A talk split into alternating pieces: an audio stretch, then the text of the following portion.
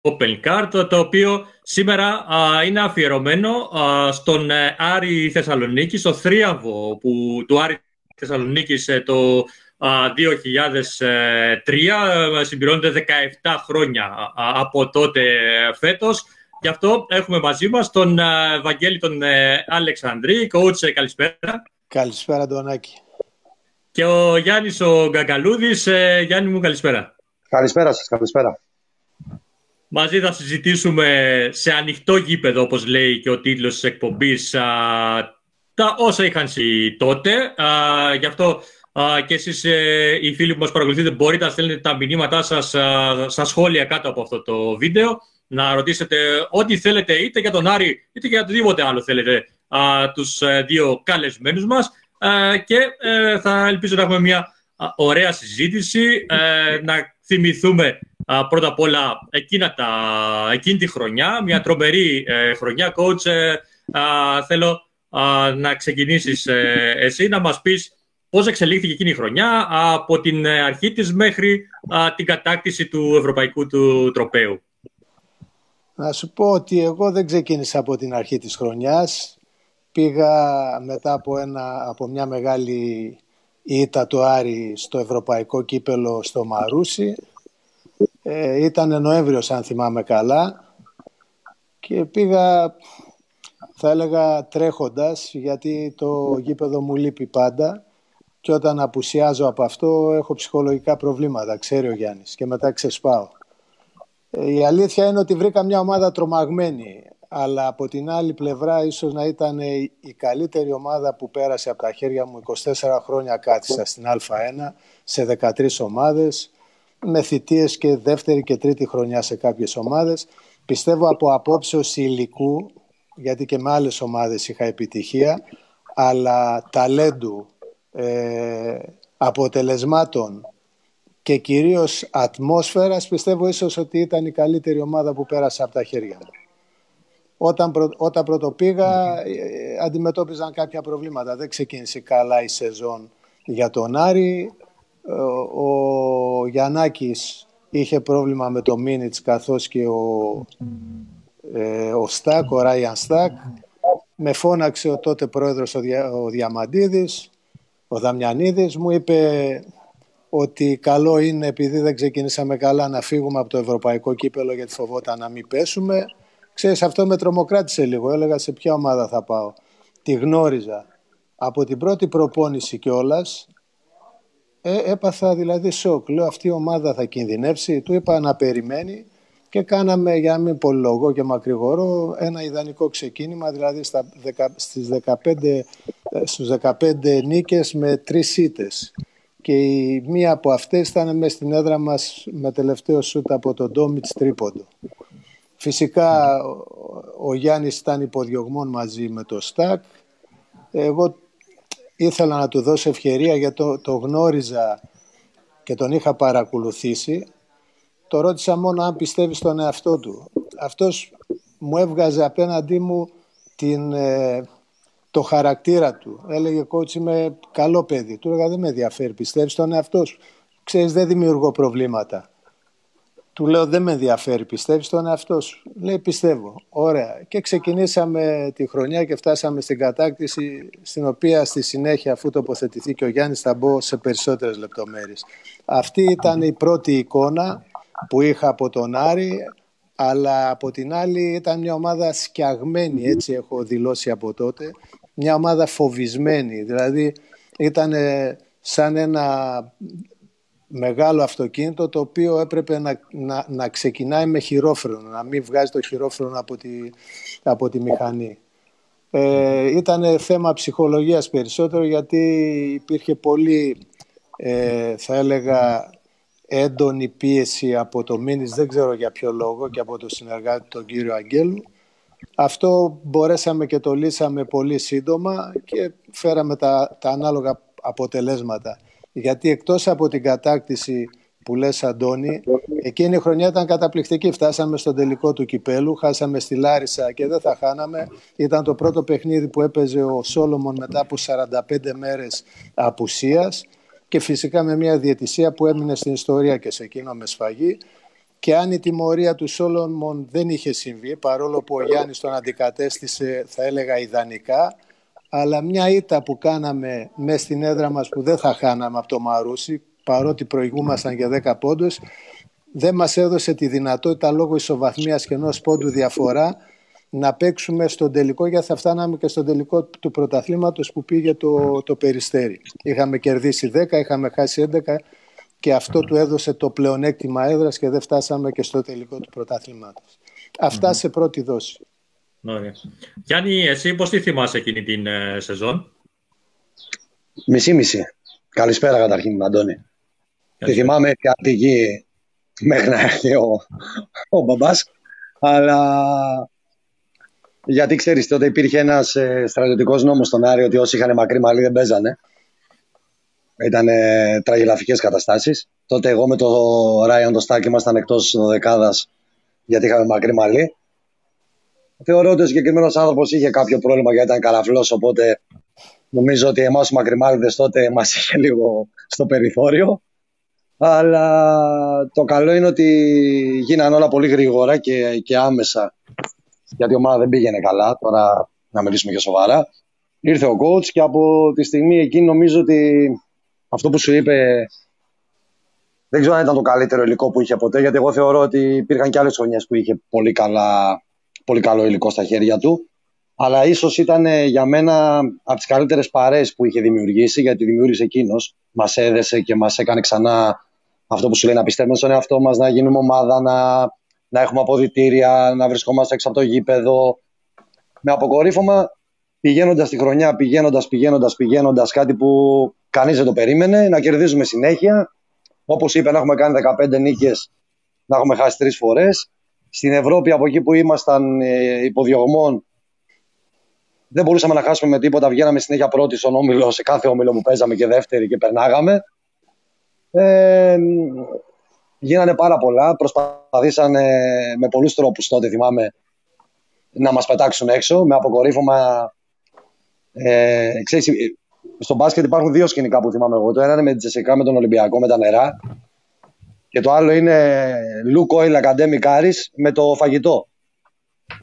Ε, γιατί πήγαμε να παίξουμε προεμιτελικά τότε για να περάσουμε στο, στο Final Four που γινόταν στην έδρα μας και το ξέραμε και είχαμε και πολύ άγχος. Και παραμονή του αγώνα ήμασταν εκτός από μένα επειδή δεν τρώω κιόλας, τη γλίτωσα. Και δεν θυμάμαι ποιος άλλος. Οι υπόλοιποι 10 παίχτες ήταν με τροφική δηλητηρίαση, γαστρεντερίτιδες. Να φανταστείς, πήγαμε και παίξαμε ένα παιχνίδι το οποίο όλη η ομάδα ήταν νεκρή. Αλλά ήμασταν τόσο καλά μεταξύ μας που προκριθήκαμε, πήγαμε στο τελικό, στο τελικό το πήραμε έτσι όπως το πήραμε. Ε, μας άξιζε και όλο αυτό το χρωστάμε στον coach γιατί αν δεν ήταν αυτός, νομίζω ότι δεν θα υπήρχε και αυτή η χρονιά. Πάντως, ε, ο Άρης είχε ε, περάσει πολύ δύσκολες στιγμές τα προηγούμενα χρόνια. αντιμετώπισε σοβαρά και το φάσμα του υποβασμού τότε στην Α2. Ε, οπότε θεωρώ πως εκείνη η χρονιά το, η κατάκτηση του τροπέου ήταν ίσως το τελευταίο πράγμα στο μυαλό και του κόσμου και των παιχτών προφανώς. Είχε περάσει χρονιές προβληματικές ο Άρης και γι' αυτό του είχε μείνει παρόλο που είχε καλή ομάδα η φοβία ότι μπορεί να χάσει την κατηγορία και ο πρόεδρος ήθελε να αποχωρήσουμε από το ευρωπαϊκό κύπελο. Αλλά από την άλλη, να σου πω Αντώνιο Άρης είναι ένα μεγάλο σωματείο, έχει μεγάλη παράδοση. Έχει κόσμο ο οποίος αγαπάει το, το μπάσκετ και αγαπάει το, το τμήμα αυτό γιατί το θεωρεί την προμετωπίδα του συλλόγου. Άλλωστε έχει 21 τίτλους και αυτός είναι ένας λόγος που είναι δέλεαρ να βρίσκεται κάποιος ε, στον Άρη. Οπότε πολλές φορές και τις δυσκολίες που άλλες ομάδες δεν μπορούν να τις ξεπεράσουν, ο Άρης και με θα έλεγα μικρότερα budget και με θα έλεγα ε, χωρίς να έχει πολύ μεγάλη δυναμική σαν ομάδα καταφέρνει και παίρνει και αποτελέσματα και επιβιώνει. Βέβαια εκείνη η επιτυχία έγινε θα έλεγα η απαρχή για να ξαναγίνει ο Άρης να αλλάξει ιστορία, να, να αλλάξει σελίδα. Γιατί ήρθε η γένεσης, ξεκίνησε την επόμενη χρονιά με μηδενικά έξοδα γιατί πήρε μηδενικά χρέη γιατί πήρε καινούριο αφημί αλλά το καλοκαίρι δεν με βρήκε σύμφωνο εμένα με την καινούρια διοίκηση όσον αφορά το υλικό της ομάδος και έγινε θα έλεγα μια, ένας κακός υπολογισμός και φύγαν κάποια παιδιά που είχαν θέση στην ομάδα, που είχαν φέρει την ομάδα σε αυτή την επιτυχία, που ήταν αγαπητά και από τον κόσμο. Ε, μπήκανε υψηλότεροι στόχοι, αλλά χωρίς έναν προγραμματισμό και οργάνωση που θα ήθελα κι εγώ. Και παρόλο που ξεκινήσαμε καλά και προκριθήκαμε στον τελικό του κυπέλου, το ανέτεια και μετά μάλιστα από μια νίκη εκτός έδρας επί του Ηλυσιακού έχασα και τη θέση μου. Είναι αυτό που σου είπα ότι δύο ευρωπαϊκούς τίτλους πήρα και έχασα τη δουλειά για να ξέρεις ότι είναι απρόβλεπτο αυτό το επαγγελμα Σίγουρα η πίεση του κόσμου, η πίεση από τις διοικήσεις για το αποτέλεσμα πολλές φορές να πω ότι τυφλώνει α, κάποιους και δυστυχώς δεν υπάρχει το επιθυμητό αποτέλεσμα για τους προπονητές. Δεν είναι αυτό. Να ξέρεις πάντα είναι ο περίγυρος που κάνει τη, τη ζημιά.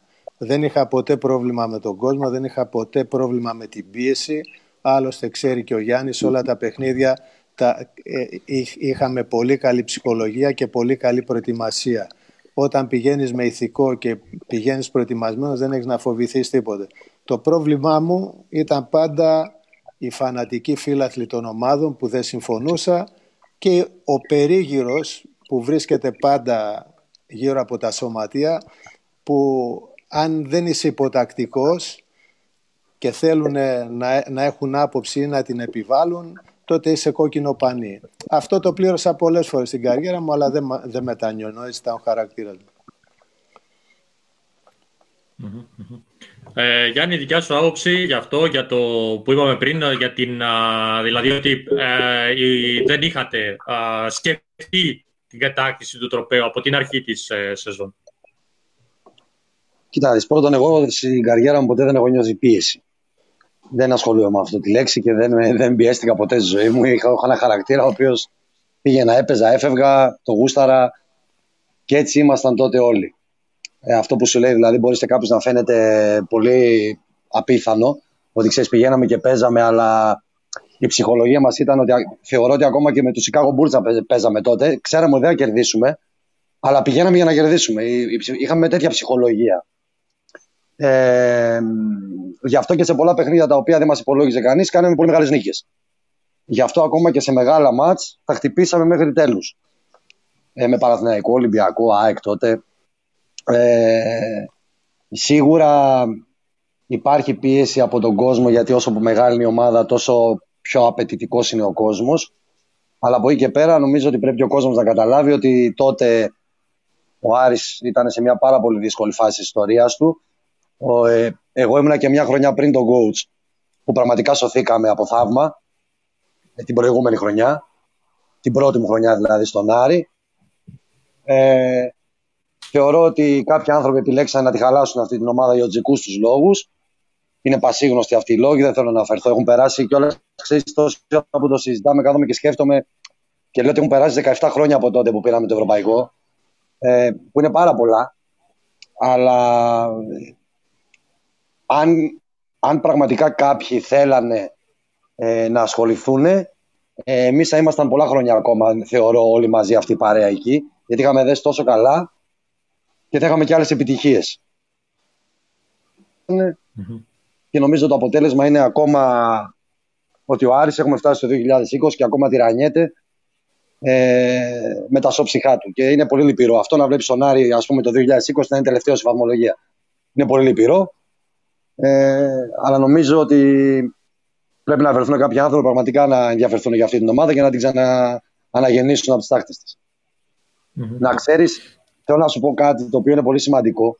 Ε, ότι ξέρεις, δεν περνάγαμε και τόσο ωραία όπως ε, στα περιγράφει ο coach. Μην τον βλέπεις έτσι, δηλαδή, ξέρεις, φοράει τώρα το πράσινο γυαλί, ξέρεις, γελάει και τέτοια. Έχουμε υποστεί βασανιστήρια και πολλά bullying ε, από το συγκεκριμένο άνθρωπο για να φτάσουμε σε, σε αυτό το αποτέλεσμα. Δηλαδή, να δώσω να καταλάβεις, ε, εγώ προσωπικά ε, έχω υποστεί μεγάλες ταλαιπωρίες. Και ήμουν και μικρό παιδί, έτσι. Ε, το τι μπλούζα μου έχει σκίσει Ε, θυμάμαι σε ένα βίντεο, ε, να ξέρεις, ήταν πολύ αυστηρός. Ε, ενώ ήταν πολύ καλός, ξέρεις, έκανε και το χαβα. Αλλά είχε, σε κάποια πράγματα ήταν ρε παιδί μου αυστηρός και μας έλεγε: Α πούμε, δεν θέλω να φοράτε μπλουζάκια βε. Εμένα με το που μου το είπε αυτό, την επόμενη φορά πήγαμε μπλουζάκι βε έτσι για να του, κάνω, να του τη σπάσω. Και είχαμε βίντεο. Και βλέπαμε, δεν θυμάμαι ποιο μάτσο, ήταν ένα κρίσιμο μάτσο και βλέπαμε βίντεο και μάλλον για να σπάσει και τον πάγο. Και όλα έρχεται μπροστά μου, μου λέει τι κάνεις Γιάννη, αγόρι μου, καλά είμαι coach. Λέω και ξαφνικά πλέον τα χέρια μου κάνει χράτς και μου σκίζει το, την μπλούζα στα δύο και μένω γυμνός από πάνω.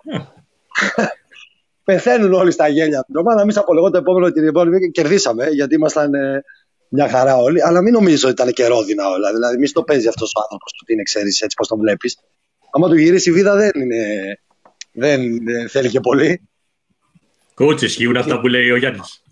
Κοίταξε, έχει δίκιο ως προς το bullying, αλλά με προκαλούσε. δηλαδή, και ξέρεις, αν με προκαλεί κάποιος, πάντα έχω μέσα στο μυαλό μου να, ξέρεις, να, να ανταποδώσω. Αλλά πέραν τούτου, ξέρεις, η αυστηρότητα ήταν σε χρόνο που έπρεπε.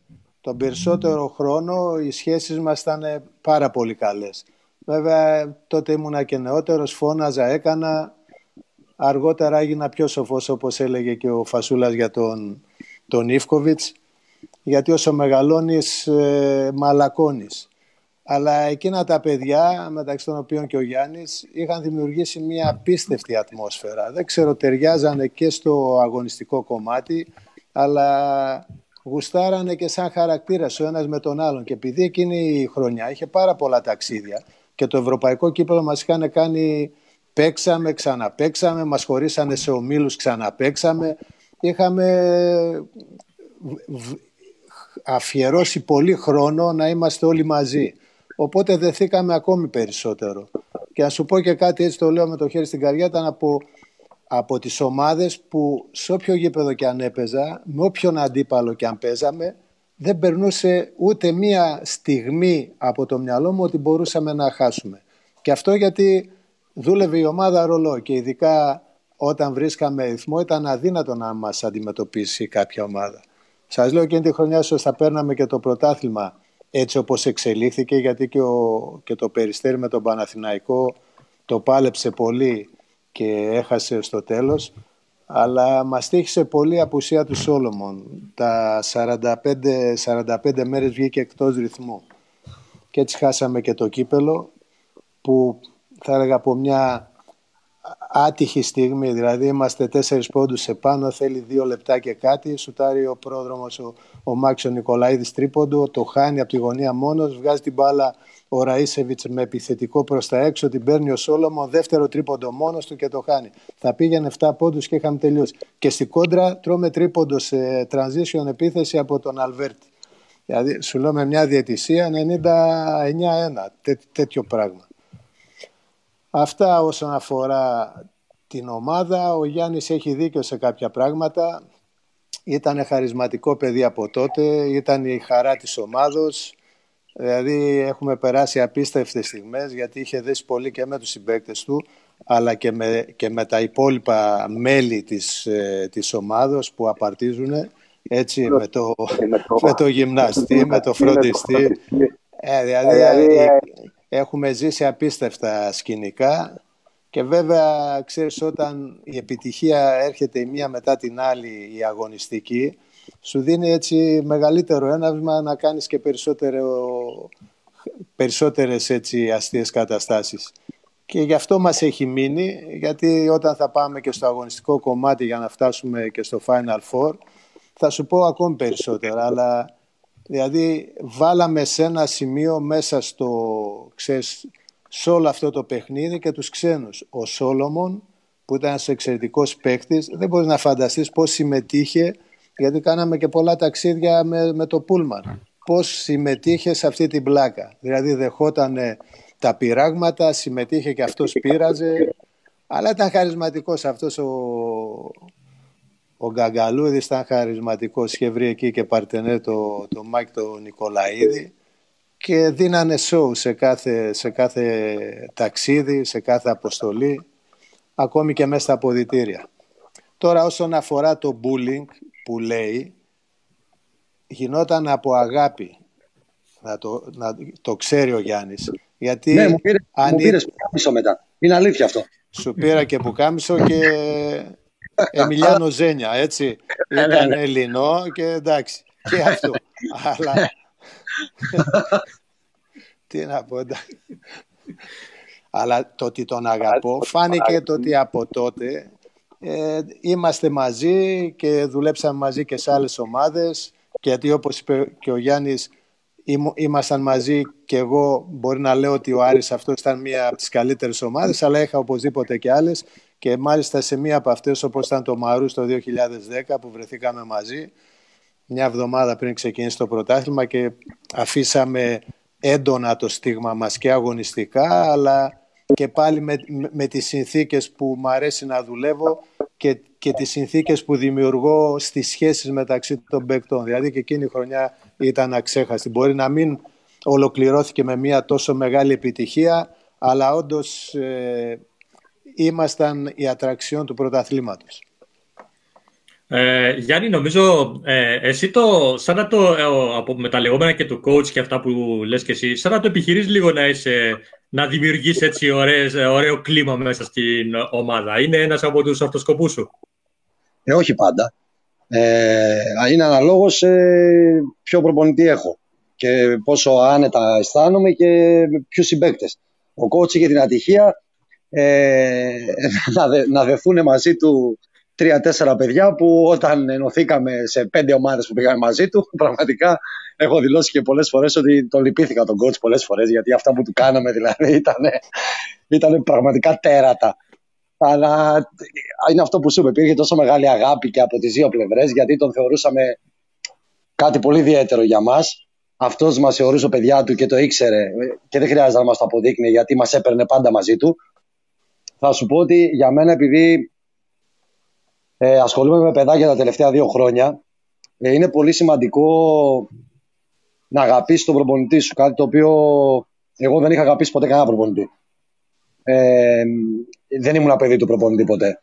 Και πολλές φορές έχω πει στα πρώτα μου βήματα, ε, τον πρώτο που πήρα τηλέφωνο ήταν τον coach. Θέλω να ακολουθήσω τα βήματά του, θέλω να ακολουθήσω τη φιλοσοφία του.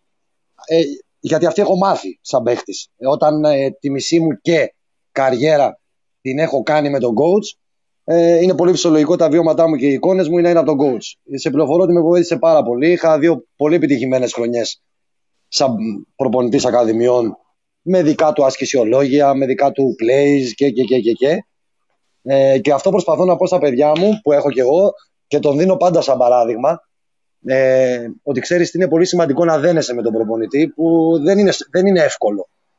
Ε, υπάρχουν τρία σκηνικά που δεν θα ξεχάσω ποτέ στην καριέρα μου και είναι και από τα τρία παιδιά, τέσσερα που έχει, ας πούμε πήγε στην ΑΕΚ.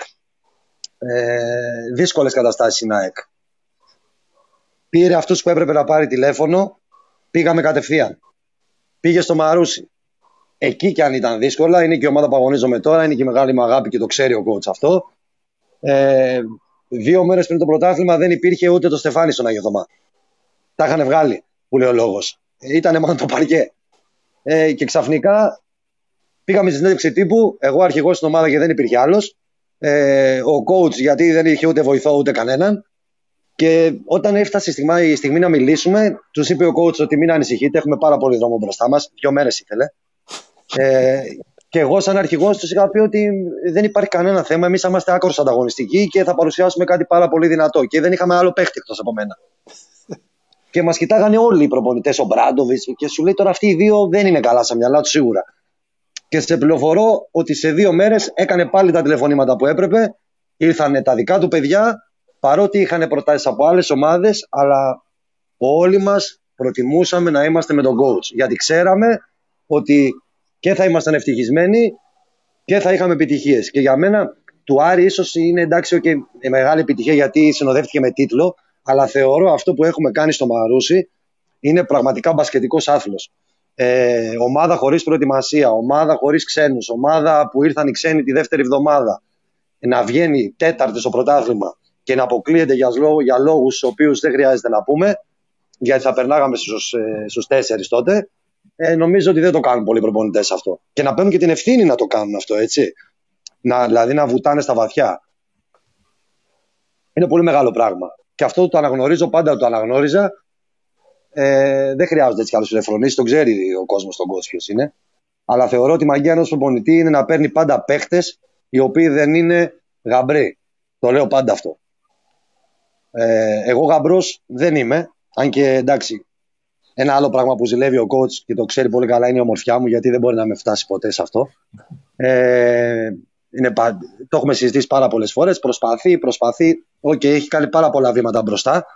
Ε, να βλέπεις και τώρα το γυαλί αυτό το πράσινο, δηλαδή προσπαθεί να. Ε, γιατί ε, την προηγούμενη φορά μου την είπες, ωραία γυαλιά που ήταν ναι, τα κίτρινα. Για να δείξω έβαλα, έβαλα πράσινα για να σε προκαλέσω. Όχι, με προκαλείς. αυτό ότι σε κάνω και εξελίσσεσαι. Ναι, ε, ε, εγώ εξέλισσα. λοιπόν, ε, να τελειώσω λοιπόν αυτό για να σου πει μετά ό,τι θέλει. Ότι, ε, τι έλεγα τώρα; Α, ότι ξέρεις τι, πάντα είχε το χάρισμα να παίρνει παίχτες που ήταν πολύ ιδιαίτεροι χαρακτήρες και αυτούς τους ιδιαίτερους χαρακτήρες που κανείς δεν τους έπαιρνε να τους κάνει να είναι Παναγίες.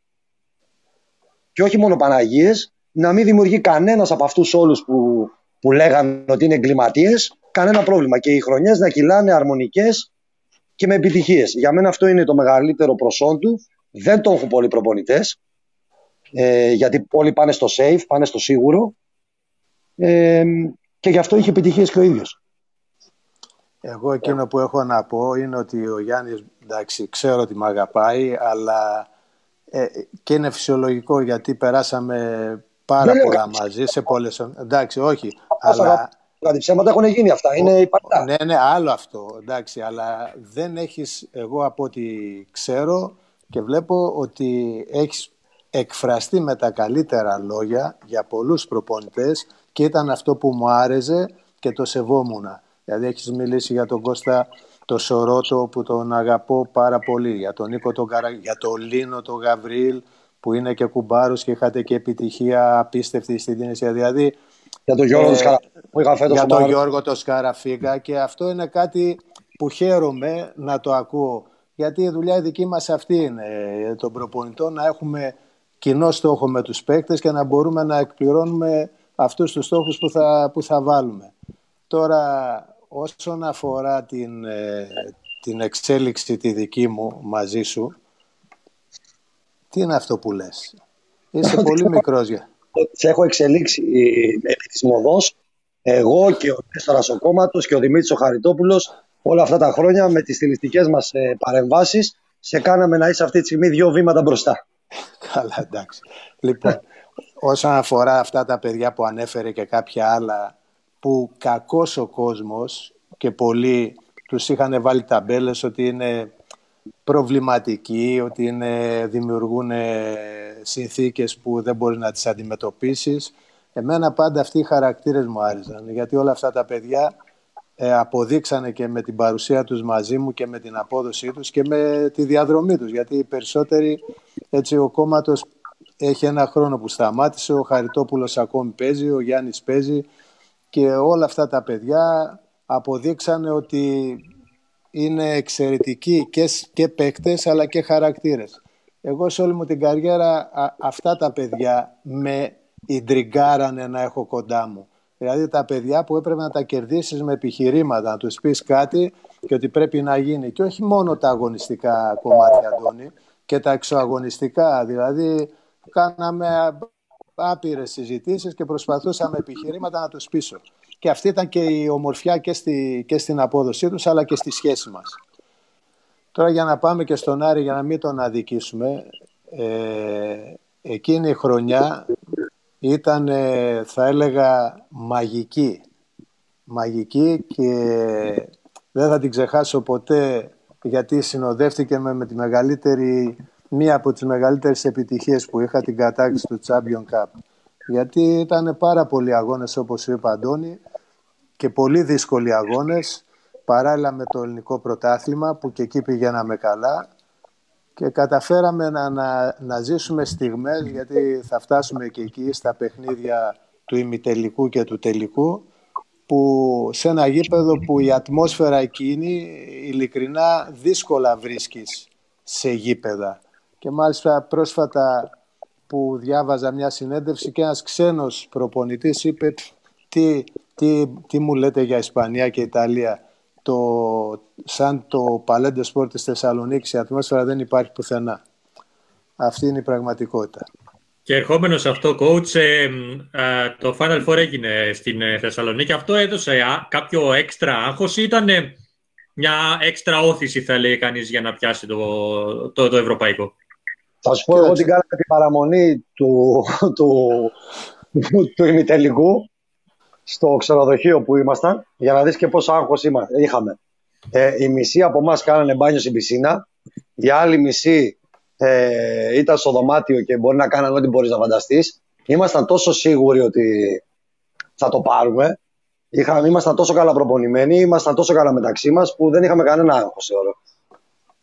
Έτσι ακριβώς είναι. Δεν υπάρχει λέξη άγχος στο λεξιολόγιο μου και αυτό φαίνεται από όλη μου τη διαδρομή και σαν παίκτης και σαν προπονητής. Και αυτό, ξέρεις, ε, δεν το έκανα, θα έλεγα, ε, σκόπιμα. Έβγαινε από μόνο του. Ήθελα τα παιδιά να αισθάνονται όμορφα, να είναι άνετοι και να μην δέχονται κα, κανένα είδους πίεση. Ποτέ δεν τους είπα πρέπει να κερδίσουμε, πρέπει να κάνουμε τίποτε. Τους προετοίμαζα και μέσα σε αυτή την προετοιμασία, ξέρει ο Γιάννης και ειδικότερα στο, όταν κάναμε το σκάουτινγκ, είχαμε τις πιο απίστευτες στιγμές σε καλαμπούρι.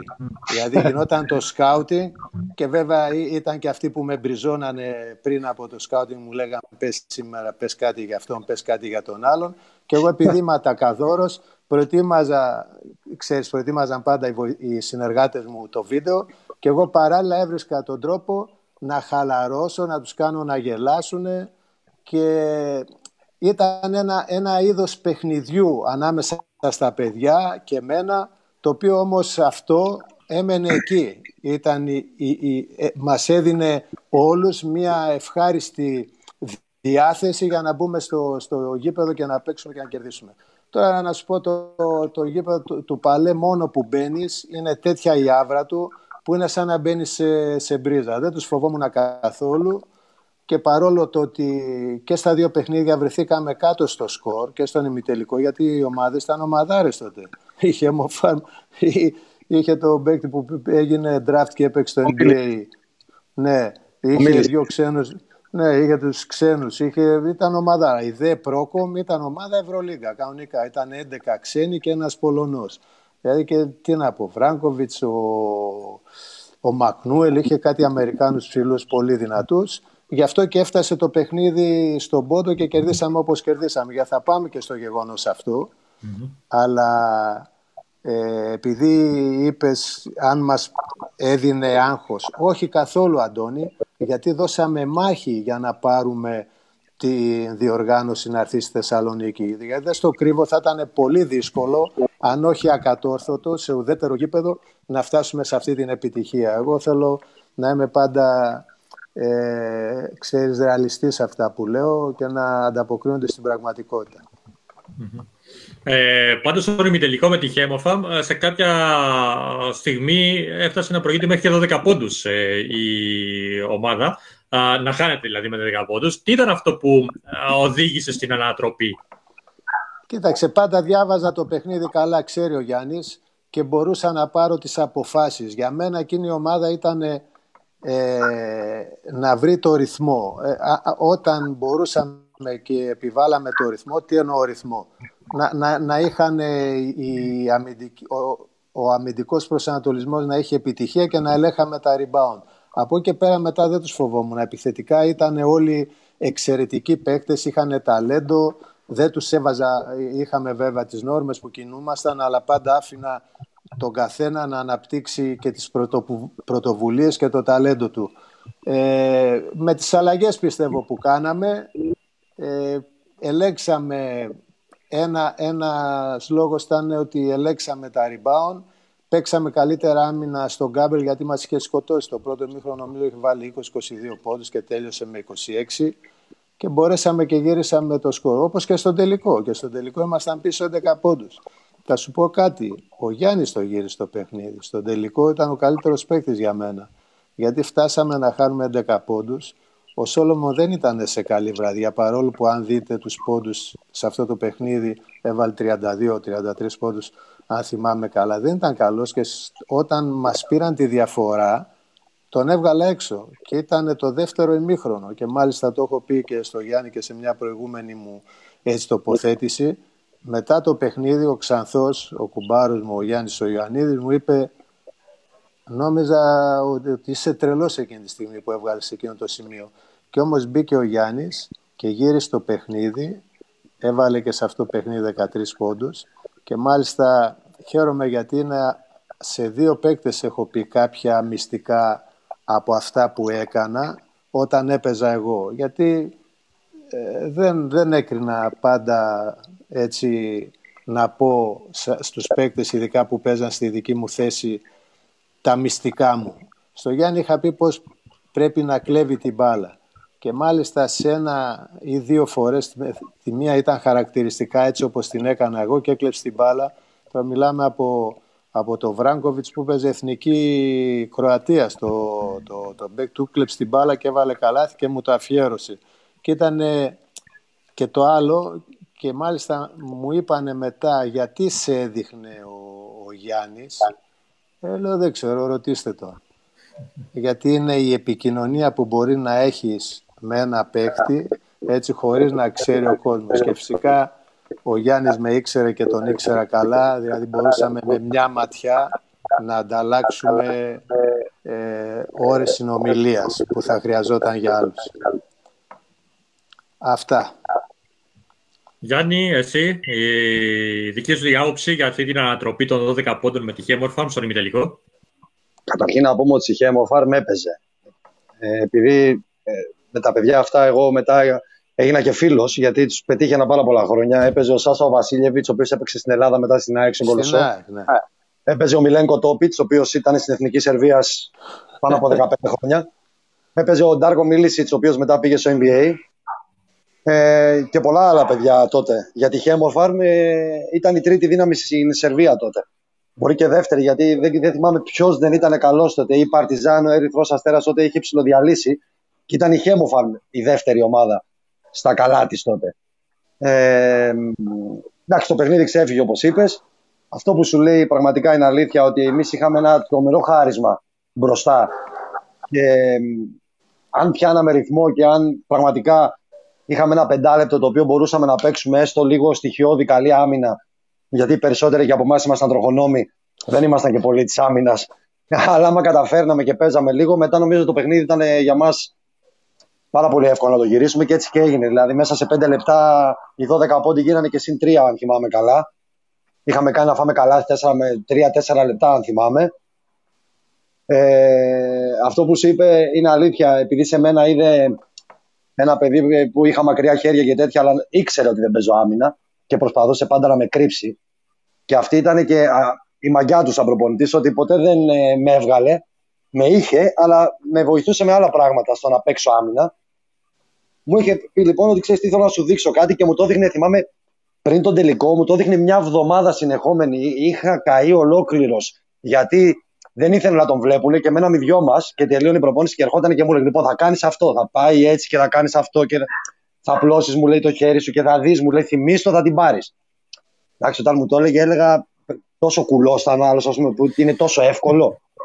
Και πραγματικά τότε το έκανα δύο φορές. Την έκλεψα δύο φορές την μπάλα. Μία από, μία από έναν Αμερικάνο που είχαν και μία από τον Βράγκοβιτς, όντως.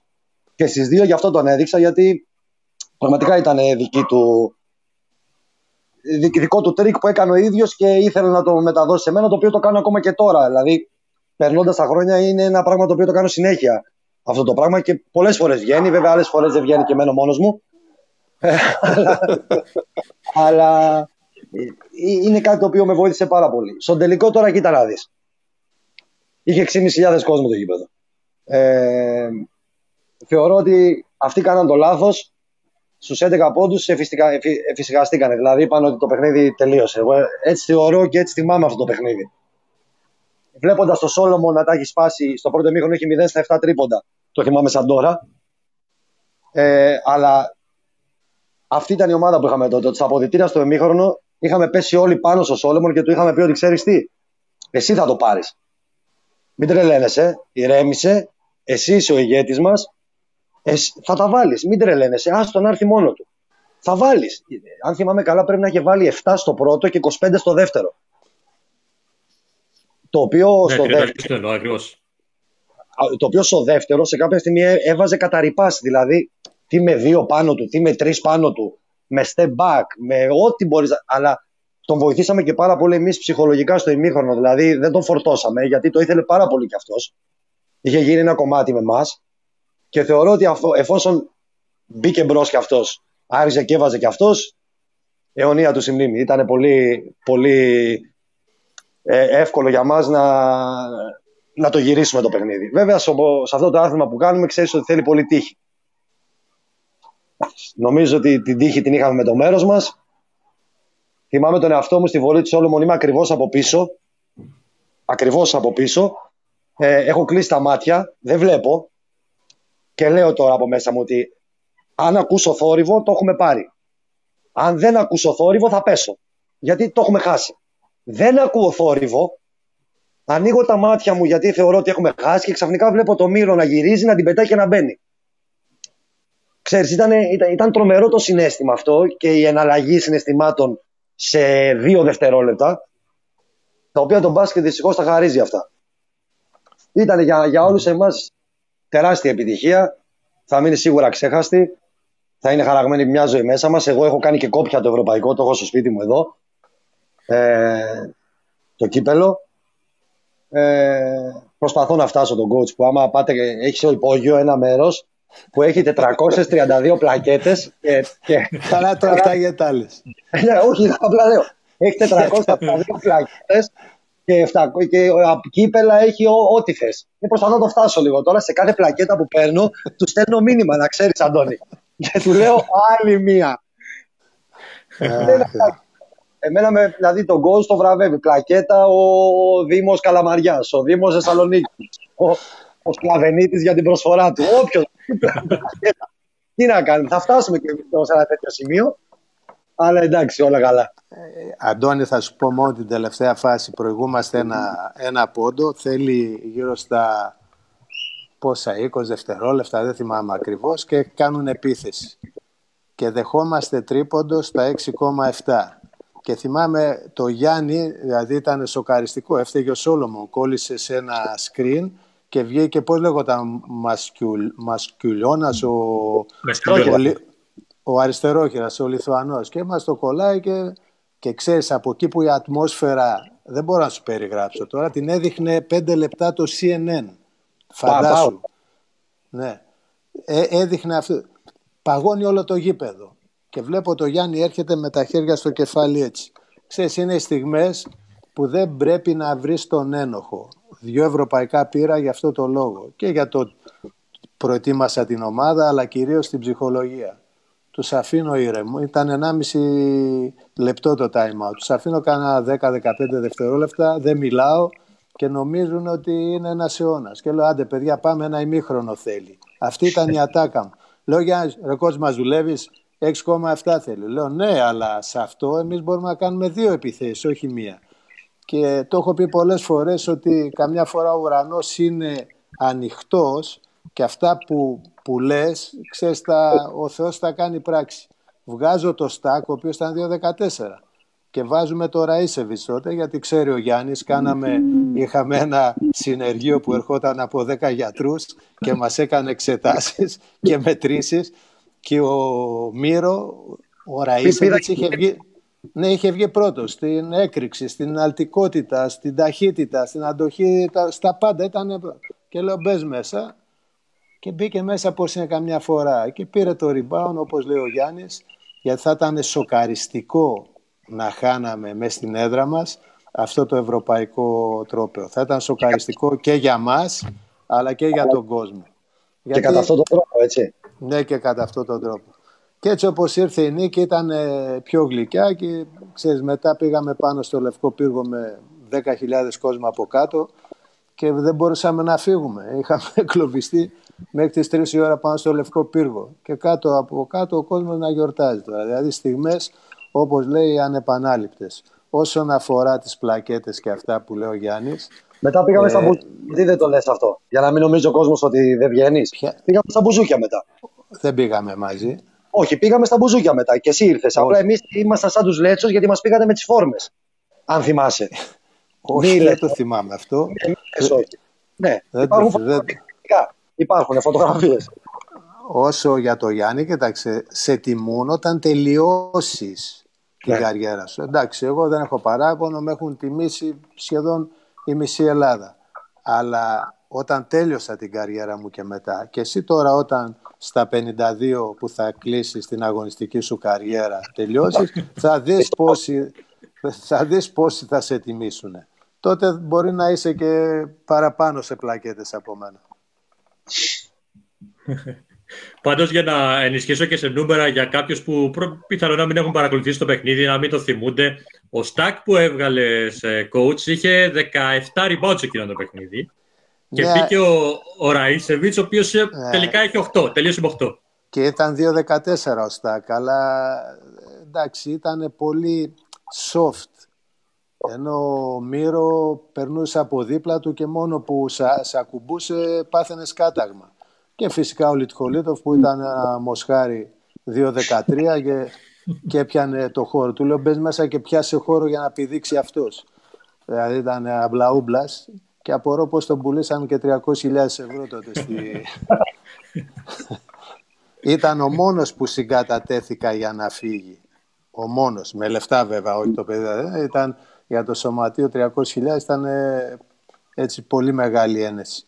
Αλλά για τα παιδιά που φύγανε τότε και για τον πρόδρομο και για τον Γιάννη, ίσως θα τα γράψω, δεν θέλω να τα πω, γιατί είναι μια πολύ μεγάλη κουβέντα αυτή που, που έκανα παρουσία 6-7 ανθρώπων και αυτά που είπα και άκουσα και για τον Γιάννη και για τον πρόδρομο τον το Νικολαίδη και για τον Γκργκάτ που έφυγε και για τον ίδιο το Σόλομο. Και το Σόλομον μου τι να πω τώρα, δεν τα θυμάμαι και συγχύζομαι γιατί εκείνη η ομάδα βλέπω τώρα το Last Dance που δεν μπορεί να, να γίνει καμιά σύγκριση με εμάς και συγκινούμε γιατί σε μικρογραφία έχουμε ζήσει και εμείς ανάλογες στιγμές και επιτυχίες. Πώς ένας άνθρωπος διέλυσε εκείνη την πετυχημένη ομάδα. Να, κά, κάπως έτσι έγινε. Και ο Άρης εκείνη τη χρονιά δεν συνέχισε με τα ίδια παιδιά από, θα έλεγα, τη μοροφιλοδοξία κάποιων να επιβάλλουν την άποψή τους στον προπονητή. Τέλος πάντων. Όχι μόνο στον προπονητή και στα συμβόλαιά μας. Και εντάξει, έγιναν ε, τότε πράγματα πολλά με τα οποία δεν συμφωνούσα και είναι από τις λίγες φορές, Γιάννη, που μου έλεγε η Ξένια και ξέρεις πως αγαπάει η γυναίκα μου και μου έλεγε τότε σήκω και φύγε, σήκω και φύγε δηλαδή πόσο δίκαιο είχε. Αλλά εγώ, ξέρεις, λειτουργήσε περισσότερο το συνέστημα το ότι ήμουν αριανός, είχαμε μια επιτυχία και συνέχισα. Αλλά το, το καλύτερο για μένα, έτσι τώρα όταν κάνω, ξέρεις, αναδρομή και σκέφτομαι, ήταν να φύγω εκείνη, εκείνη μαζί με εσάς που φύγατε. Τέλος πάντων, αυτά έτσι σαν μια παρένθεση, είναι πρώτη φορά που το λέω δημόσια αλλά είναι μια πραγματικότητα. Τώρα με βρήκατε και σε αδύνατη στιγμή λόγω του εγκλισμού δύο μηνών στο σπίτι. ε, Γιάννη, εσύ σε εκείνο το τελικό, να θυμίσουν λίγο α, πώς εξελίχθηκε, πώς ένιωσες εσύ, α, πόσο σίγουρος ήσουν ότι θα φτάσετε στον τίτλο. Ε, μιλάω κατά τη διάρκεια του παιχνιδιού και όχι μόνο για την τελευταία φάση. Εγώ δεν σκέφτομαι όταν παίζω. Δεν, Παίζω απλά. Δεν, δεν βάζω στο μυαλό μου ούτε αν θα κερδίσουμε, όταν θα χάσουμε. Παίζω γιατί πρέπει να παίξω, γιατί θέλω να κερδίσω, γιατί πρέπει να κερδίσω. Δεν βάζω πολλά πράγματα στο μυαλό μου. Γιατί αν βάλω πολλά πράγματα στο μυαλό μου, επειδή δεν έχω και πολύ μυαλό, αυτά μπερδεύονται και ε, γίνονται αχταρμάς. Καταλαβέ. Έτσι μου λέγει ο coach. Μη σκέφτεσαι, μου λέγει ο coach. Μη σκέφτεσαι. Παίζε, μου λέγε. Κατάλαβες και έπαιζα εγώ.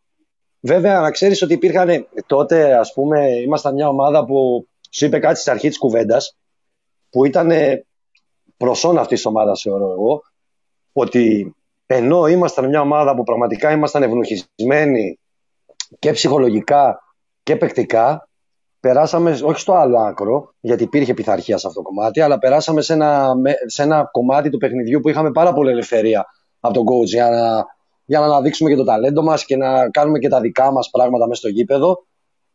Που δεν σου κρύβω ότι πολλές φορές ήταν πολύ επικίνδυνα όλα αυτά.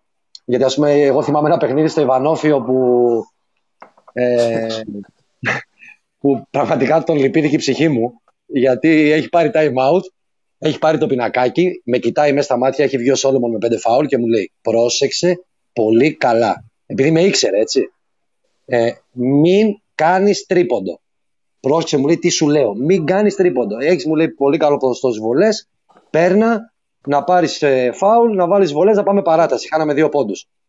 Ε, και ήθελε 11 δευτερόλεπτα. Δεν, δεν χάναμε δύο πόντους, χάναμε ένα πόντο. Έχεις δίκιο, έχεις δίκιο. Ένα πόντο. Ναι, ένα πόντο. Ναι, ναι, έχεις δίκιο. Ένα πόντο. Ε, του λέω: OK, coach, εντάξει. Ε, κοίτα να δεις, εγώ ψηλοάργησα να περάσω στο κέντρο.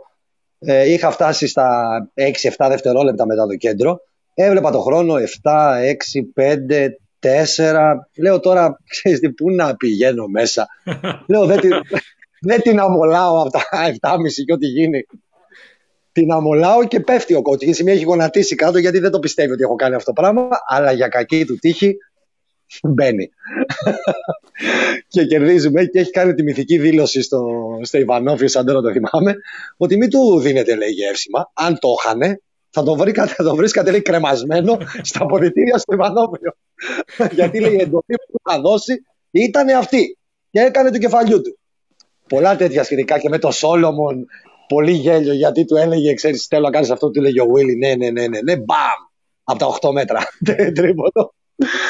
Γενικά ήταν, ήταν ωραίες καταστάσεις, ήταν πολύ, πολύ ωραία πράγματα και νομίζω ότι ε, ας πούμε για τον τελικό, το Βίλι, τον βοήθησε πάρα πάρα πάρα πολύ όλη αυτή η ελευθερία που του είχαμε δώσει γιατί σου ξαναλέω ότι αυτό είναι το πιο σημαντικό που λες τώρα. Δηλαδή ο, ο Βίλι έπαιρνε αρκετές προσπάθειες αλλά κανένας από τους συμπαίκτες του, ακόμη και όταν ήταν σε άσχημη βραδιά, αυτό που είπε ο Γιάννης στο ημίχρονο, δεν του λέγαμε κουβέντα. Γιατί ήταν ένας χαρισματικός παίκτης και μας είχε δώσει πολλές φορές, σε πολλά παιχνίδια λύσεις. Οπότε του αφήναμε το περιθώριο, όπως και εγώ και σε άλλους παίκτες και στο Γιάννη και σε άλλα παιδιά στον πρόδρομο. Στο Λάπα λίγο δυσκολευόμουν και στον Αγγέλοφ.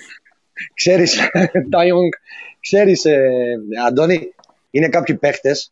Δηλαδή, πραγματικά σου μιλάω, ε, ο Will ήταν ένας παίχτη ο οποίος του είχαμε πολύ μεγάλη εμπιστοσύνη. Ε, πρώτον, γιατί είχε δέσει πολύ μαζί μας και είναι πολύ δύσκολο να το κάνει ένας Αμερικάνος αυτό. Οι Αμερικάνοι είναι πολύ διαφορετικοί χαρακτήρες από εμάς τους Ευρωπαίους. Αλλά ο Willy, παρότι στην αρχή ήταν μαζεμένος, μαγκωμένος και και και, ε, έγινε ένα με εμάς. Οπότε, ξέρεις, μέσα την προπόνηση τον βλέπαμε και λέγαμε: Ξέρεις τι, δεν γίνεται να το πάει έτσι και το δεύτερο ημίχρονο. Αποκλείεται, δηλαδή το πιστεύαμε. Ε, όπερ και γίνεται έτσι. Δηλαδή, στο δεύτερο ημίχρονο την έβαζα από παντού, ε, με όποιο τρόπο θέλεις, πραγματικά. Έβαλε τρελά τρίποντα, τρελά καλάθια, ε, εκτός ισορροπίας. Ε, το καλό είναι ότι υπήρχαν συμπαίκτες μας, ας πούμε, όπως λέει ο coach ο Αγγέλοφ, του, τον οποίο επίσης του είχαμε τρομερή εμπιστοσύνη στο να μην, σου, στο να μην σουτάρει. Ε, να φανταστείς, ε, αυτό είναι το bullying, ότι του είχαμε κάνει τέτοιο bullying. Δεν έχεις δηλαδή, ξέρεις τι ήταν τότε να μας δηλαδή, φαντάσου τώρα να σουτάρει ένα συμπέκτη σου και 11 παίχτες την ώρα που σουτάρει να κάνουν τον ήχο της βόμβας και να κάνουν μετά ότι ανατινάζει την μπάλα. Μπαμ! Ή την, ώρα που, ή την ώρα που σουτάρει να κάνουμε το θόρυβο που θα βρει η μπάλα στο, στο Στεφάνι, το Doing, και του κάναμε έτσι το οποίο το παιδί ξέρεις, είχε τρελαθεί κάποια στιγμή και μας λέει: Σας παρακαλώ, δεν μπορώ να βάλω καλά, διαφύστε με. Αλλά και αυτός ξέρεις, ο οποίος coach έχει πολλά χαιρετίσματα, ξέχασα να σου πω. Μιλήσαμε πριν από πέντε μέρες. Τον βρήκα στο Facebook. Έχει τρία, έχει τρία παιδάκια. Έχει σπίτια στην, ε, στην Τούσλα, στη Θεσσαλονίκη. Όχι, στην, στην Τούσλα τον είδα και βγήκαμε και φωτογραφία πριν από ναι, δύο ναι, ναι. χρόνια. Και μου έδωσε και σπίτι εκεί. Και μια Mercedes που λιποθύμησα. και λέω τι κάνεις. τι κάνεις του λέω; λέει κότσε άλλες εποχές τώρα μου λέει. Τέλος πάντων γεροί να είστε όλοι. Ξέρεις αυτές οι, οι επιτυχίες Αντώνη κάνουν, δεν, σε κάνουν να θυμάσαι, γίνεσαι οικογένεια, γίνεσαι συγγενής και με τα παιδιά και τα παιδιά μεταξύ τους και σε δένουν για μια ολόκληρη ζωή. Ε, Να πω κάτι, ένα λεπτό, επειδή το και... αναφέρεις στο κάτι. Για ναι, ναι. Ε, και είναι σοβαρό. Ε, όταν μας είχε τότε, ήμασταν μικρά παιδιά οι περισσότεροι, έτσι. Δηλαδή, εγώ ήμουνα 23, ο Μάκης ήταν 23, ο Λάπας ήταν 24, ε, ο Στάκ ήταν... 25 ήταν τόσο, 26. Ο Βίλι μικρός, ο Λιχολίτοφ μικρός. Ήμασταν πολύ νέα, νέα, νέα ομάδα και σε ηλικία. Ε, ξέρεις ότι από πίσω μας όλοι αυτοί οι παίχτες είχαμε οικογένειες, είχαμε γονείς. Ε, που το καλό που είχε ο coach, να ξέρεις, ήταν ότι πάντα ήταν πολύ ευγενικός και με τις οικογένειές μας. Δηλαδή, ξέρεις, μας έκανε όλους και αισθανόμαστε πάρα πολύ όμορφα. Και δεν το λέω για μένα, που το ξέρει πια όλος ο κόσμος και δεν θέλω να γίνομαι γραφικός, ξέρεις, να λέμε τα, και εγώ και ο coach τα ίδια πράγματα γιατί τα έχουμε πει 100 φορές. Ότι εγώ με τον coach, ας πούμε, τώρα δεν είμαστε παίκτη προπονητή, είμαστε οικογένεια. Και εγώ με τα παιδιά του και την ξένια και ο coach με την Άσια και τους δικούς μου γονείς. Αλλά έτσι ήταν με, με όλους τότε. Δηλαδή, στα ξενοδοχεία, όταν ερχόντουσαν να μας βλέπουν οι γονείς μας, ε, ερχόταν, τους μίλαγε, κατέβαινε, ε, αφοσίωνε, ε, αφιέρωνε χρόνο και στις οικογένειές μας να τους πει ότι ξέρεις τι, είμαι πολύ ευχαριστημένος στο παιδί σου ή το και το και το και το. Και, στο, και το λέω αυτό γιατί πραγματικά, επειδή είναι μια γάγκερνα της σημερινής εποχής αυτό το πράγμα, οι γονείς, ε, το κάνω και εγώ αυτό και το, αυτό το έχω πάρει αποκλειστικά από αυτόν. Προσπαθώ να έρχομαι και εγώ κοντά με τους γονείς από τα παιδιά τα δικά μου. Είμαι πολύ τυχερός γιατί έχω ε, 24 εκπληκτικούς γονείς που δύο χρόνια συναναστρέφομαι και πραγματικά είναι πάρα πολύ καλοί άνθρωποι που δεν εμπλέκονται στο έργο μου όπως και οι δικοί μας γονείς. Δεν ασχοληθήκαν ποτέ με το τι θα κάνει ο coach με εμάς. Ίσα ίσα που του λέγανε κιόλας μαστίγωνέ τους λοιπόν του είχαν δώσει και το ελεύθερο όπως μου δίνουν και εμένα. Και θεωρώ ότι είναι πολύ σημαντικό αυτό το πράγμα. Ο προπονητής να ασχολείται όχι μόνο με τον παίχτη αλλά και με τα γύρω γύρω τον κερδίζεις, είναι πολύ σημαντικό Κότσε, εδώ α, δεν μπορώ να μην ε, ρωτήσω. Το είπε και νωρίτερα ο Γιάννης, ε, το σημείωσε και τώρα.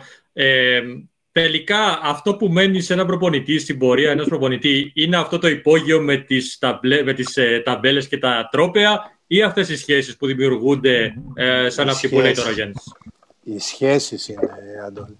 Εγώ συγκινούμε πάντα όταν βλέπω παλιούς παίκτες μου ή είμαι σε επαφή και μιλάω μαζί τους, γιατί δεν στο κρύβω, είναι πολλά παιδιά και κάποιοι από αυτούς έχουν γίνει προπονητές και έχουμε επαφή, αλλά και όποτε δεν είναι αναγκαίο να επικοινωνήσει καθημερινά, αλλά και όποτε βρισκόμαστε ε, υπάρχει αυτή η θετική άβρα που βγαίνει από μια συνάντηση. Για μένα η επιδίωξή μου πάντα ήταν να αφήνω πίσω μου καλές εντυπώσεις όπου και αν δούλεψα και καλές συνεργασίες. Δεν λέω ότι ήμουν ο τέλειος ε, προπονητής ή χαρακτήρας, αλλά ε, αν αδίκησα κάποιον δεν το έκανα, ξέρεις, ε, σκόπιμα. Ακόμη και με αυτούς που πιθανά ε, να μην τους γούσταρα, δεν μπορώ να το πω αυτό.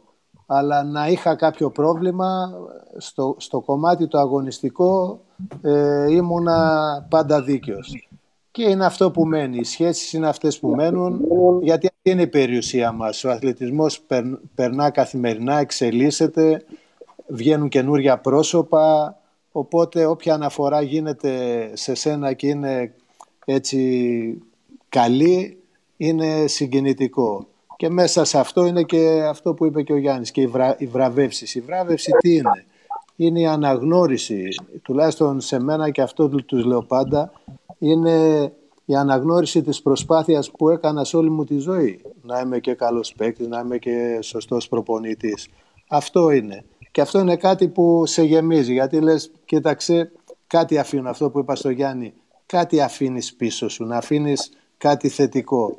Και αυτό είναι όμως γιατί όλοι περαστικοί είμαστε από το χώρο, δεν είμαστε όλοι μέσα και, και για μένα είναι πολύ σημαντικό να αφήνεις τα γονίδια σου, δηλαδή ένα κομμάτι από το χαρακτήρα σου, γιατί και εμείς και εγώ όπου σταθώ και όπου βρεθώ εκθιάζω τους προπονητές μου και ειδικότερα το Φέδωνα το Μαθαίο, τον οποίο και εγώ το θεωρώ πατέρα μου, πνευματικό. Λοιπόν, να, να αφήνεις στους, αυτούς που, που έπονται, που θα συνεχίσουν το έργο αυτό της προπονητικής να αφήνεις ένα κομμάτι από τον εαυτό σου, δηλαδή να σε μνημονεύουν. Είναι πολύ όμορφο και είναι αυτό που με συγκινεί περισσότερο, τίποτα άλλο, ούτε χρήματα, ούτε ξέρω εγώ, επιτυχίες, ούτε τίποτα. Αυτά είναι που μένουν. Ξέρεις τι, Αντώνη; Αντώνη, είσαι εδώ ή αυτοκτόνης. Ναι, ναι, σ' ακούω, σ' ακούω. λοιπόν, ε, ξέρεις, ε, επειδή είναι πολύ ωραία κουβέντα αυτή και μας βλέπει και ο κόσμος και πόσοι μας βλέπουν δεν ξέρω, εν πάση περιπτώσει. Λοιπόν, ε, να ξέρεις ότι στον αθλητισμό, επειδή ρώτησες κάτι αν είναι τα τρόπια και όλα αυτά ε, και τα λεφτά και, και, και θα σου πω ότι ακριβώς έχω την ίδια άποψη. Ότι εμείς όλοι θεωρώ ότι είμαστε υποχρεωμένοι απέναντι στο μπάσκετ. Και γιατί είμαστε υποχρεωμένοι.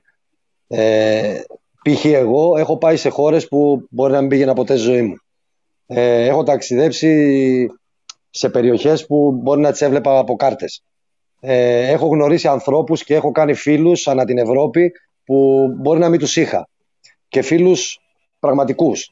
Ε, έχω γνωρίσει κόσμο που μπορεί να μην το γνώριζα ποτέ. Και το κυριότερο, έχω ζήσει στιγμές με συμπαίκτες και αντιπάλους κατά τη διάρκεια αυτή των 25, χρόνων που, των 25 χρόνων που παίζω επαγγελματικά που πιστεύω δεν μπορούσε να μου τις χαρίσει κανένας. Ε, οι στιγμές των αποδητηρίων, οι στιγμές μετά από μια μεγάλη νίκη, μετά από μια, μετά από μια ήττα, οι στιγμές αν έχεις χάσει εσύ ένα σουτ, ε, αν έχεις βάλει ένα σουτ, όλες αυτές τις στιγμές που πραγματικά με όλα τα λεφτά του κόσμου και με όλα τα, τα τρόπια εγώ δεν τα ανταλλάσσω. Και το κυριότερο για πολλούς από εμάς, όταν σχετιζόμαστε με έναν άνθρωπο στην πορεία μας, που αυτός είναι ο coach ας πούμε για μένα, είναι πολύ συγκινητικό όπως σου λέει για τον ίδιο αλλά και για μένα που με γνώρισε ένα μούστακο παιδάκι ε, 23 χρονών και τώρα όταν τον παίρνω τηλέφωνο η κόρη μου λέει ο κύριος Βαγγέλης ας πούμε και τον γνωρίζει με το που θα τον δει και έχει γνωρίσει το παιδί μου και μέσα από μένα γνωρίζει και τι ξέρεις έναν, το δημιούργημά μου. Φαντάζομαι λοιπόν όλη αυτή η πορεία σε τι φάση περνάει ε, που είναι 17 χρόνια έτσι. Είναι πολλά τα χρόνια και οι σχέσεις που αναπτύσσονται είναι πολύ σημαντικές στη ζωή ενός ανθρώπου. Συμφωνώ απόλυτα σε όλο αυτό που λέτε και, και οι δύο. πραγματικά ο αθλητισμός ε, και ειδικότερα το μπάσκετ, γιατί ε, όσοι ασχολούμαστε με το μπάσκετ νιώθουμε ε, λίγο παραπάνω σαν οικογένεια, χωρίς βέβαια να θέλω να προσβάλλω τα άλλα αθλήματα. Ε, νιώθουμε πάρα πολύ κοντά ο ένας με τον άλλον και ειδικά όταν ε, συναντούμε ανθρώπους που μας μπορεί να μας μάθουν ε, και κάτι παραπάνω. Γιατί συμβαίνει αυτό και στην αθλητική δημοσιογραφία φυσικά. Ε, όταν κάποιος ε, δημοσιογράφος μας πει ένα-δύο τρικ, ας πούμε, κάποια κόλπα, μας μάθουν ε, κάποια πράγματα, ε, νιώθουμε ότι αυτός ο άνθρωπος έχει προσφέρει στη ζωή μας. Σαφώς.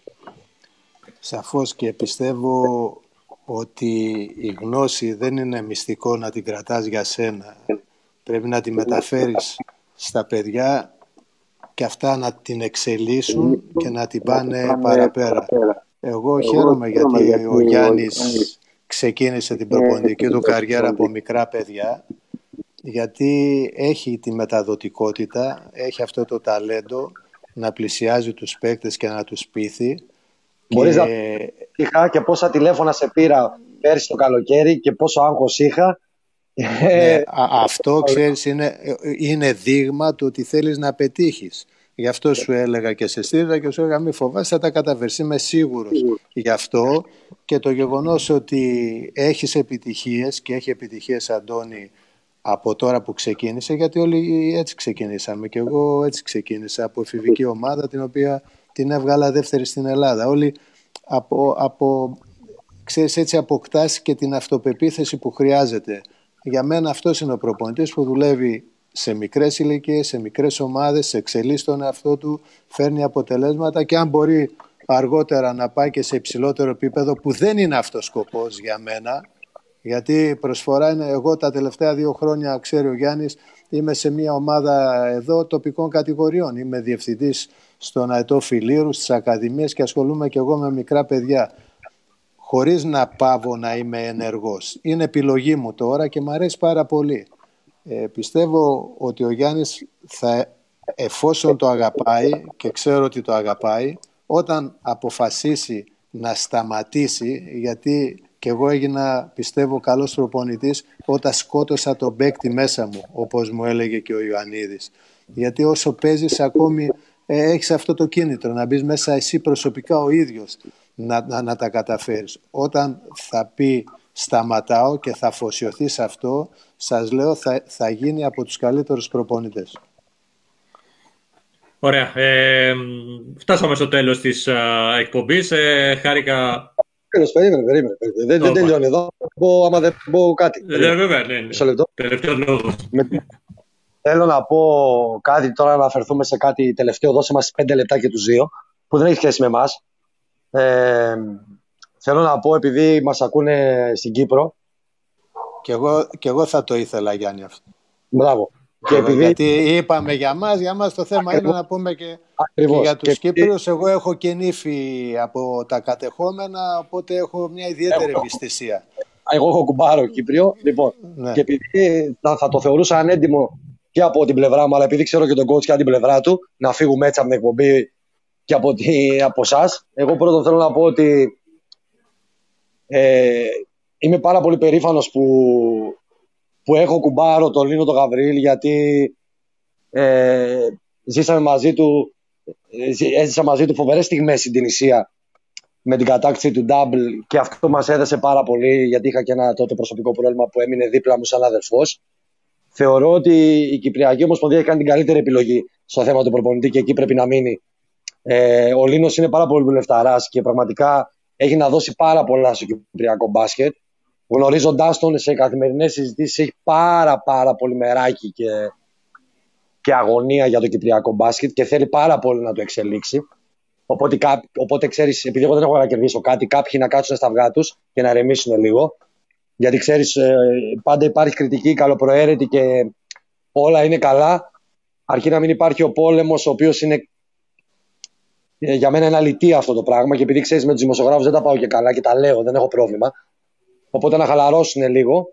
Γιατί ο Λίνος είναι προπονητής στην Κύπρο, έχει συμβόλαιο. Οπότε να ηρεμήσουν λίγο αυτοί που θέλουν να τον πριονίσουν. Έτσι να με ακούσουν λίγο στην Κύπρο. Ε, Επίσης θέλω να πω σε πολλούς φίλους στη Λεμεσό, γιατί είχα την ευτυχία να παίξω για δύο μήνες στον Απόλυνα τα χαιρετίσματά μου. Πέρασα φανταστικά στην Κύπρο, έχω κάνει φίλους. Ε, αυτά από εμά. Γιατί Γιάννη, ο Κωνσταντίνος... Με το ξέρετε ένα κομμάτι, ε, σας αγαπάμε και σας ευχαριστούμε. Εγώ παρακολουθώ πάρα πολύ το κυπριακό μπάσκετ. Ε, είχα τη χαρά να γνωρίσω και από κοντά το, τον πρόεδρο του Παραλιμνίου, τον Ανδρέα τον Μάρκου, γιατί εκεί πρωτοεργάστηκε ο Γιάννης Ολίβανος, ο συνεργάτης που είχα στην Εθνική Ιορδανίας και κατέβηκα και εγώ και τους γνώρισα και πέρασα πολύ καλά, όπως και στην Πάφο που ξαναδούλεψε ο Γιάννης. Με ενδιαφέρει, χαίρομαι για την πρόοδο του. Για μένα είναι φοβερή η πρόοδος που έχει σημειώσει το κυπριακό μπάσκετ. Είχα και τη χαρά να έχω παίκτη το γιο ενός συμπέκτου μου στον Άρη από τον Κώστα το Στυλιανού, το γιο του τον Νικολάκη στην Καβάλα. Νικολάρα. Και, ναι, ναι, και φυσικά και τα τελευταία χρόνια που χαίρομαι πολύ για την πρόοδο των ε, προπονητών από την Κύπρο και ιδιαίτερα του Λίνου του Γαβρίλ που έχει κάνει εξαιρετική καριέρα και μπράβο του. Τον παρακολουθώ, είχαμε και μια επικοινωνία γιατί έχω ιδιαίτερη αγάπη ε, για τον Πανιόνιο που ανέλαβε και αυτό που είπε ο Γιάννης, πιστεύω ότι όταν αναλαμβάνεις μια ομάδα και έχεις νέα πρόσωπα, χρειάζεται χρόνος υπομονή και να μην είμαστε βιαστικοί. Και εγώ θέτω και τον εαυτό μου όπου με χρειαστούν, έτσι, στη διάθεση του Κυπριακού μπάσκετ είμαι παρόν. Αυτά με αγάπη. Χάρηκα πολύ Αντώνη που σε γνώρισα διαδικτυακά έστω. Θα είμαστε σε επαφή. Με τον Γιάννη εντάξει θα τα πούμε, ξέρω τον αγαπώ, περίμενα φέτος να, να είμαι παρόν στη γιορτή της Ανόδου, δεν ξέρω αν θα την κάνουν με το Μαρούσι για να κατέβω, γιατί και εκεί έχουμε πολλούς φίλους, είμαι και επίτιμος δημότης Αμαρουσίου και την επόμενη φορά θα έχουμε να πούμε ακόμη περισσότερα για περισσότερα πράγματα και όχι μόνο για τον Άρη. Γιάννη, έτσι πριν κλείσουμε να σου πω και ένα μήνυμα που ήρθε από τον Κωνσταντίνο τον Εστορίδη, ο οποίος σε περιμένει, λέει, στην Κύπρο. Φιλούι μου, φιλούι μου. ο Κωνσταντίνος είναι, είναι πραγματικά αδερφό. Είναι, είναι ένας άνθρωπος που έχω περάσει καταπληκτικές στιγμές. Ε, ξέρεις, εγώ είμαι και λίγο άτυχος στη ζωή μου. Γιατί τότε υπέγραψα στον Απόλλωνα Λεμεσού. Ε, ξέρεις, εγώ είχα μία, ο coach ξέρει, είχα μία ιδιαίτερη αγάπη, θες να σου το πω. Όταν πέρναγε η ώρα, πήγαινε μία η ώρα το βράδυ, μία μισή, μπαίνανε διάολοι μέσα στο σπίτι. Δηλαδή, ξέρεις, μου λέγανε βγες έξω, βγες έξω. και ξέρεις, υπογράφω στη, στη Λεμεσό τότε και λέω, άντε θα πάρω και καλά λεφτά για δύο μήνες και και και και. Και όταν γνωρίζει τον πρόεδρο εκεί της ομάδας μου λέει: Αγόρι μου, ξέρεις τι δουλειά κάνω εγώ. Και του λέω: Πρόεδρε, παρακαλώ. Μου λέει: Εγώ τα καλύτερα μπουζούκια στην Κύπρο. Και εκεί αυτοκτόνησα. λέω: Ε, τελείωσα. Αυτό ήταν, πάει. και με τον Κωνσταντίνο έχουμε κάνει ωραίες βραδιές. Έχουμε ζήσει ωραίες στιγμές στην Κύπρο. Πολύ ωραίες, πραγματικά. Ωραία. Θα σας περιμένουμε να σας δούμε και από κοντά έτσι κάποια στιγμή. Α, να τα πούμε και όχι μόνο καημένες στο τηλεφώνου, αλλά Αντών, και από κοντά. Θέλω να πεις κάτι να μου ξέρεις να μου το επιβεβαιώσεις. Ο coach που βλέπεις απέναντί σου. Ναι. Εντάξει. Δεν είναι για την ηλικία του ένας πάρα πολύ ωραίος και εγωιτευτικό άντρας έτσι πώς τον έχουμε. Φυσικά, φυσικά. Ε, έτσι πώς τον έχουμε δημιουργήσει κάποιοι παίχτε που και τον έχουμε βοηθήσει να, να εξελιχθεί. Αυτό και να κλείσουμε έτσι. Και θέλω να πω ότι πολύ μεγάλο ρόλο σε αυτό παίζει και η γυναίκα του, η Ξένια. Που έχει η Ξένια, δηλαδή, αν δεν είχε την Ξένια, μπορεί να μην φόραγε πράσινο γυαλί τώρα. Α πούμε να είχε τυρκουάζει με ψηφιδωτά. Καταλαβαίνεις, αλλά να σου πω, βοηθάει πάρα πολύ σε αυτό το κομμάτι. Μπορείς να μου το επιβεβαιώσεις για να φύγω. Να φύγω ήσυχος, δηλαδή να, να ξέρω ότι έχω κάνει δουλίτσα πάνω του. Αντώνη; Τέλος. Πάει, έφυγε ο Αντώνη. Το, το, επιβεβαι... το, επιβεβαιώνω, το επιβεβαιώνω 100%. Ευχαριστούμε πάρα πολύ. Ευχαριστούμε πάρα. πολύ. καλά, Αντώνη. Φιλιά σε, ό, σε όλους τους Κυπρίους φίλους μας. Ευχαριστούμε πάρα πολύ. Ευχαριστούμε πάρα πολύ. Καλό σας βράδυ. Εμείς ανανεώνουμε το ραντεβού για αύριο με το διαδικτυακό σεμινάριο προπονητικής με τον κύριο Ροδόπουλο. Μέχρι αύριο. Να περνάτε όλοι καλά.